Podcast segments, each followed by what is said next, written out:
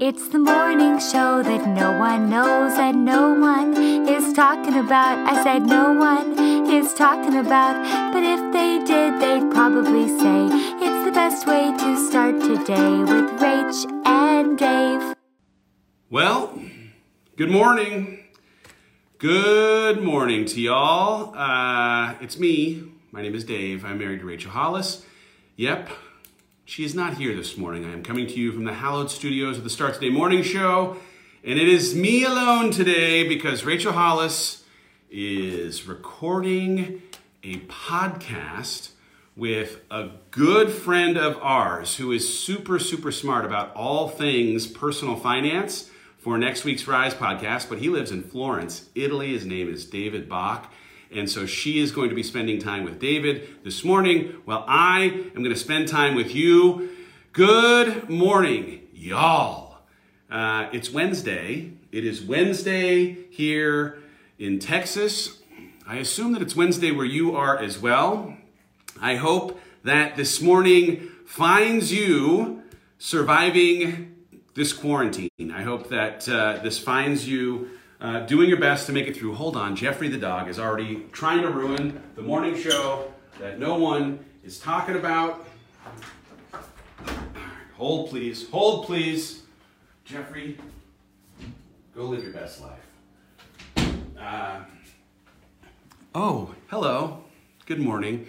Uh, have I read all the books behind me? I have not read all of the books behind me. Some of these books behind me are romance novels that Rachel Hollis loves. Most of them, to be honest, are nonfiction, and all of them are books that will fuel your mind. But no, I have not read all of them. Rachel has read all of them. Uh, welcome to another day in quarantine. Welcome to us as a community coming together to reach for more, uh, to hopefully try and lift each other up and inspire each other to persevere through what inevitably is going to be a season that is harder than any of us would have necessarily signed up for, but it is here either way. So uh, I had thrown out in my run this morning, went on a run with about 50 people who were able to jump into the run with me. Man, I appreciated that. Uh, it's so nice to normalize the fact that one, all of us, every single one of us, is going through this thing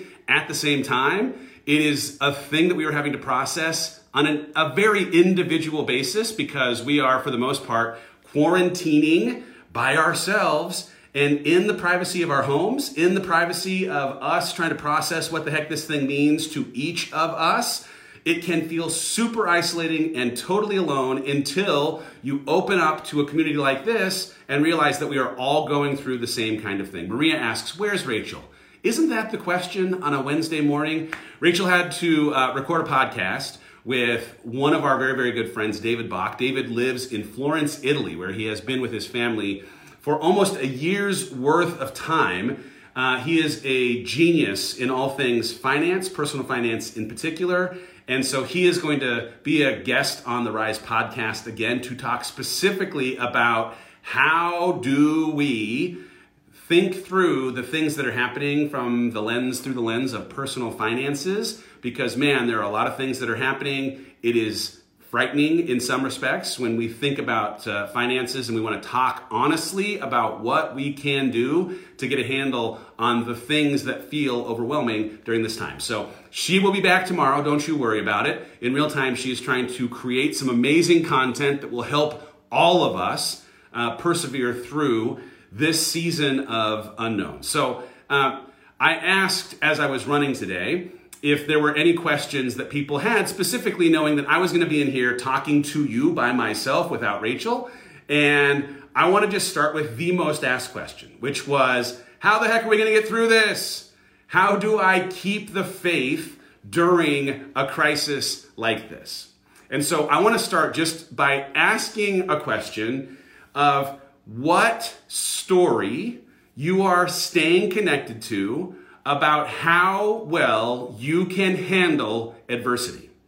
Because every single one of us, every single one of us has a story running in our head, whether it is conscious or unconscious, that informs how much we think we can handle or how well we believe that we can personally persevere through. And the reason why this is important, right? The reason why this is important is we are about to be tested in ways that we have maybe never been tested in our life. And if we are connected in any way to a story that we are not capable of handling hard things, we will be on the lookout to find evidence of that story in our life, and it will make what is about to be, you know come for all of us a very hard thing to get through. Instead, I want to challenge you when you start to question whether you have the capacity, whether you have the tenacity, whether you have the perseverance to handle the thing that we are handling together, to think back through all of the times that you absolutely were standing on the other side of having persevered through something that was bigger than you thought you could handle. Right? If you are listening to this and you have birthed a child, you have already proof of your capacity to do miracle work. You have the you have the proof that you were able to get through something that nobody normally can get through and you did it and you're alive and you're standing on top of that triumph and now that you are standing on top of that triumph you can in the confidence of that perseverance lean on that story on that proof that you can do these hard things. There's, there's something called a limiting belief, and it can, man, sometimes uh, sound a little like hooey wooey when you're talking in the personal development space about limiting beliefs, but a limiting belief is just a story that you have stayed connected to that in some way limits what is possible for your life, limits what you think you are capable of, limits how you think you can show up in this life.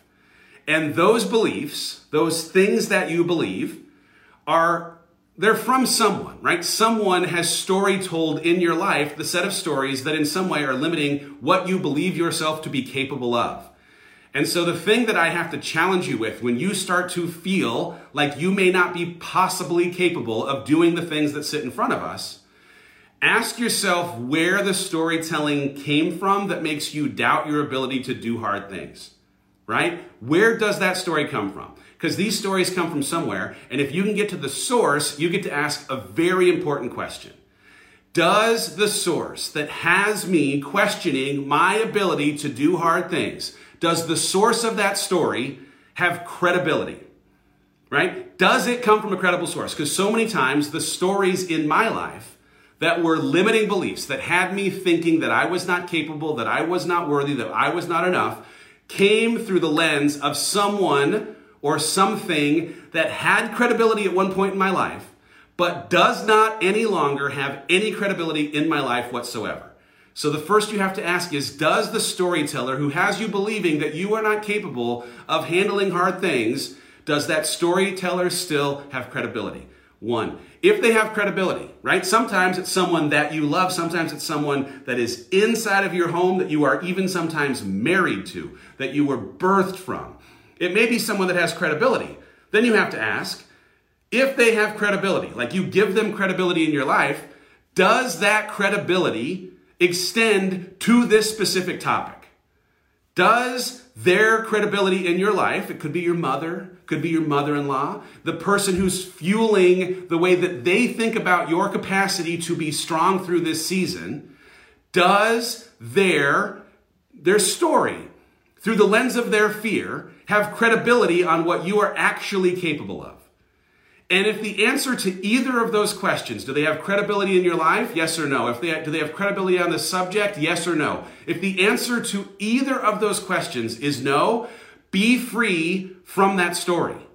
You and only you are the determining factor of what you can handle in this life and there are so many proof points of your having been resilient and persevering through hard things in the past and you are going to have to stay connected to your tenacity, to your perseverance, to your ability to do hard things, because that's what we are walking toward. Search for the truth in your experience, not the stories that are told through the lens of someone else's fear. That is the first thing that I argue you have to do. You have been through hard things. You can get through hard things. We are going to be starting on Monday this thing called Next 90 Days. And in next 90 days, as a community, we are going to walk through this thing together. And I am going to, you know, tell you right now, we are every single time, we are going to challenge you to challenge the stories that you are believing about your capacity to handle hard things. Because this is going to be hard. But you can handle hard things. And if you don't believe it, you will go on the hunt for evidence to support your beliefs. So, dang it, you've got to believe it. And as you believe it and declare that, yep, you can handle hard things, then you will be on the outlook, you will be on the search, you will look for evidence to support your hypothesis that you can do hard things, and you'll find the evidence that that exists. So, that's the first thing. The second thing is, like, how do we get through this on just a more practical, like pragmatic? How do we get through this? Right? How do we get through this? One of the things that I will argue for in how we get through this is creating normalcy in abnormal times.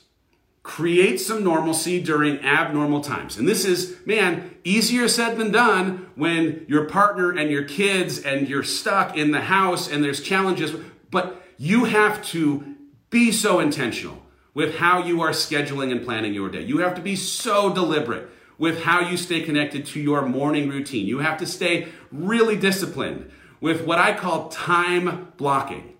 How can you Instead of thinking about how we're going to get through all of this, how are we going to get through this whole thing that we have to trudge through? How can we get through today? And if today sometimes feels overwhelming, you wake up in the morning and you say, I don't know if I can get through today, how can you take your day and compartmentalize it into six to eight two hour blocks, into 12 one hour bursts that you have to get through? And I can tell you right now, there's two great benefits that come from it. One, you are front loading yourself and those humans in your life to expect what will happen in this day. But also, if you can time block, you know that from 9 to 10 and from 10 to 10, 10 to 11 and 11 to 12, you are going to do this thing, then this thing, then this thing. You will feel a sense of accomplishment that returns you to a sense of normalcy that will create momentum that makes enduring whatever's coming our way unbelievably more manageable. Uh, you, you have to find ways to, in the simplicity of making your bed, in the simplicity of spending time moving your body, in the simplicity of sitting with your kids and reading a book, in the simplicity of what it now looks like to homeschool, having discipline around blocks of time so that instead of feeling overwhelmed by the questions of what if, or how long, what if and how long introduces the possibility of 1 million outcomes that you cannot control. You cannot control the 1 billion outcomes that are inevitably in the question, what if and how long, around what we are persevering through right now. But you can absolutely control how you're going to handle today. You can absolutely control how you're going to handle the next hour of this day. And in that hour of this day, your perspective in that and on that is going to be that much more important. I will say, uh, while I was on my run, Trent Shelton, good friend Trent Shelton, jumped into the run, and I had asked him if he would talk just a little bit about the podcast of his that is up today, straight up with Trent Shelton. It is a fantastic podcast, and today it is all about perspective. Today is all about perspective, and perspective in this season is going to be one of the most important things. Why is it important? Because in a world of uncontrollable variables, you have to stay connected to the things that you can control. And of all the things you can control, your perspective is the most important. I put up a post today about the idea that, yep, we are all anxious to return to normal. We are, we are interested in having our disrupted life return to its normal as fast as possible. And my warning is let's not rush back to normal because there are some things that we need not go back to. There are some things, if you can use the, the precious gift of the slowdown, the, the time that we are afforded here, to think differently about how this is for us how we now get the gift of understanding what is important and what, frankly, more importantly, is not important. How we can work differently, how we are spending time with certain people more, and now that we are not spending time with certain people, how we may not need to return to those circles because they were not fueling who we are. Right? Perspective in this season is going to be everything. And so if you again get up in the morning and you are struggling to see a light at the end of the day, then you have to focus, focus, focus on how you can just make it through that first hour of the day by leaning into something that will remind you of the gift that this time ends up being. Another question How do you keep your momentum? How do you keep your momentum? And I, you know, like I just alluded to it a little bit, but routine for me is everything. I am someone, unlike Rachel, who is motivated in a completely different way to show up every single day and chase after it.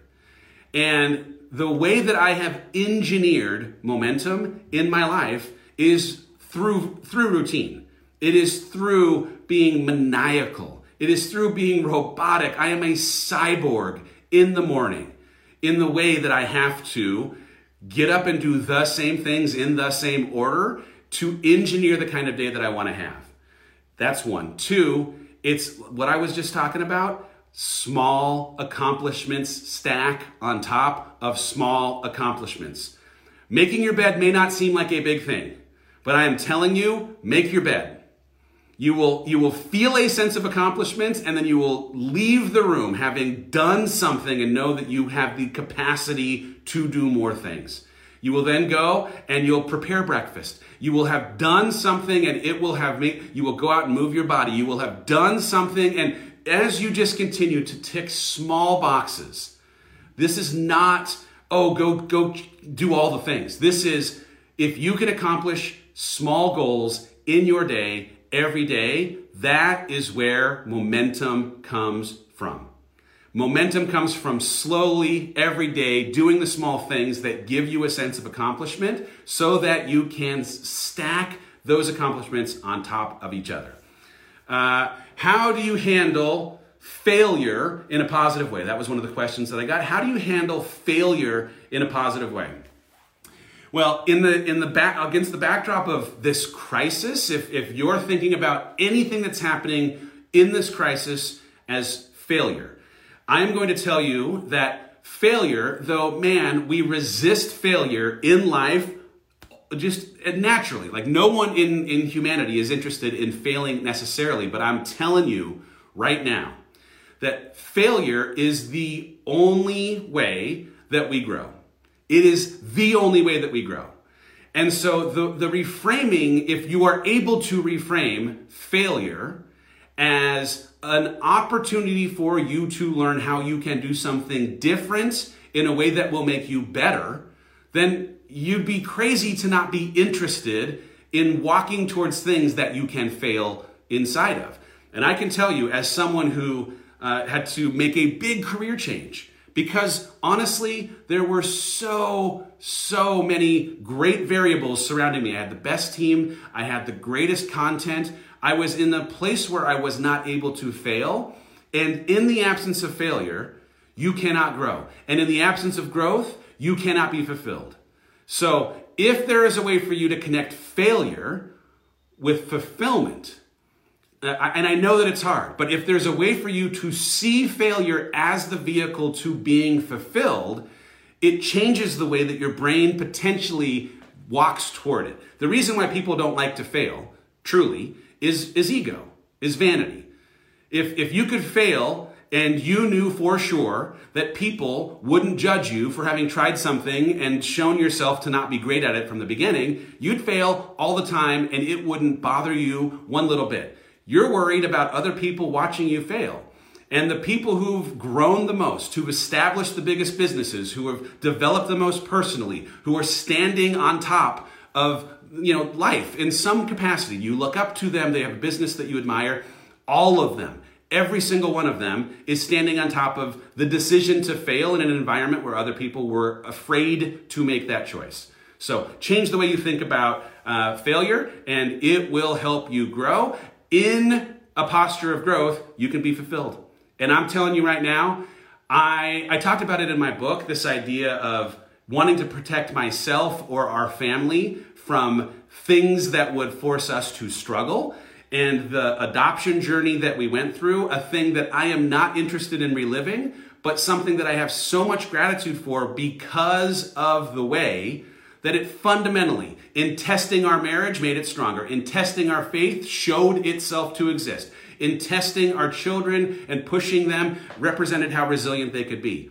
And the thing that we're walking through right now, I am telling you right now, no one is going to enjoy the way this feels two weeks from now, or four weeks from now, or six weeks from now. But in six months from now, in a year from now, in 10 years from now, when we look back and recognize the, the pivotal points, the tipping points in our life that produced the greatest amount of growth, the greatest amount of focus, the greatest amount of clarity, the biggest gifts in how we think about the way we think, this season that we're walking through is going to be one of those times. And if you can in any way stay connected to that on the days that it gets hard, I am telling you, it will not be something that any of us want to live through again, but we will have gratitude for having been forged in this fire. The muscle that will be broken down in this time is the thing that will make us believe that we can literally take on anything that comes our way in the future once we've come through it. Where's Rachel? Exactly. Where is Rachel? Rachel is, uh, is doing a, an interview with a good friend of ours who happens to live in Florence, Italy, David Bach. And so, uh, since the time zone is different, she is getting some great content for next week's Rise podcast on personal finance. She will be back tomorrow. I promise you that.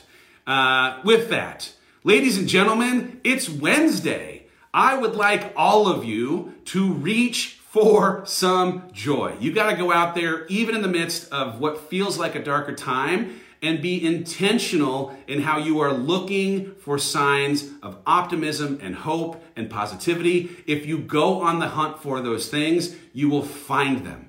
You will find them. If you're needing something that will encourage you today, I mentioned Trent's podcast. I really encourage you straight up. He's talking about perspective. I think it's awesome.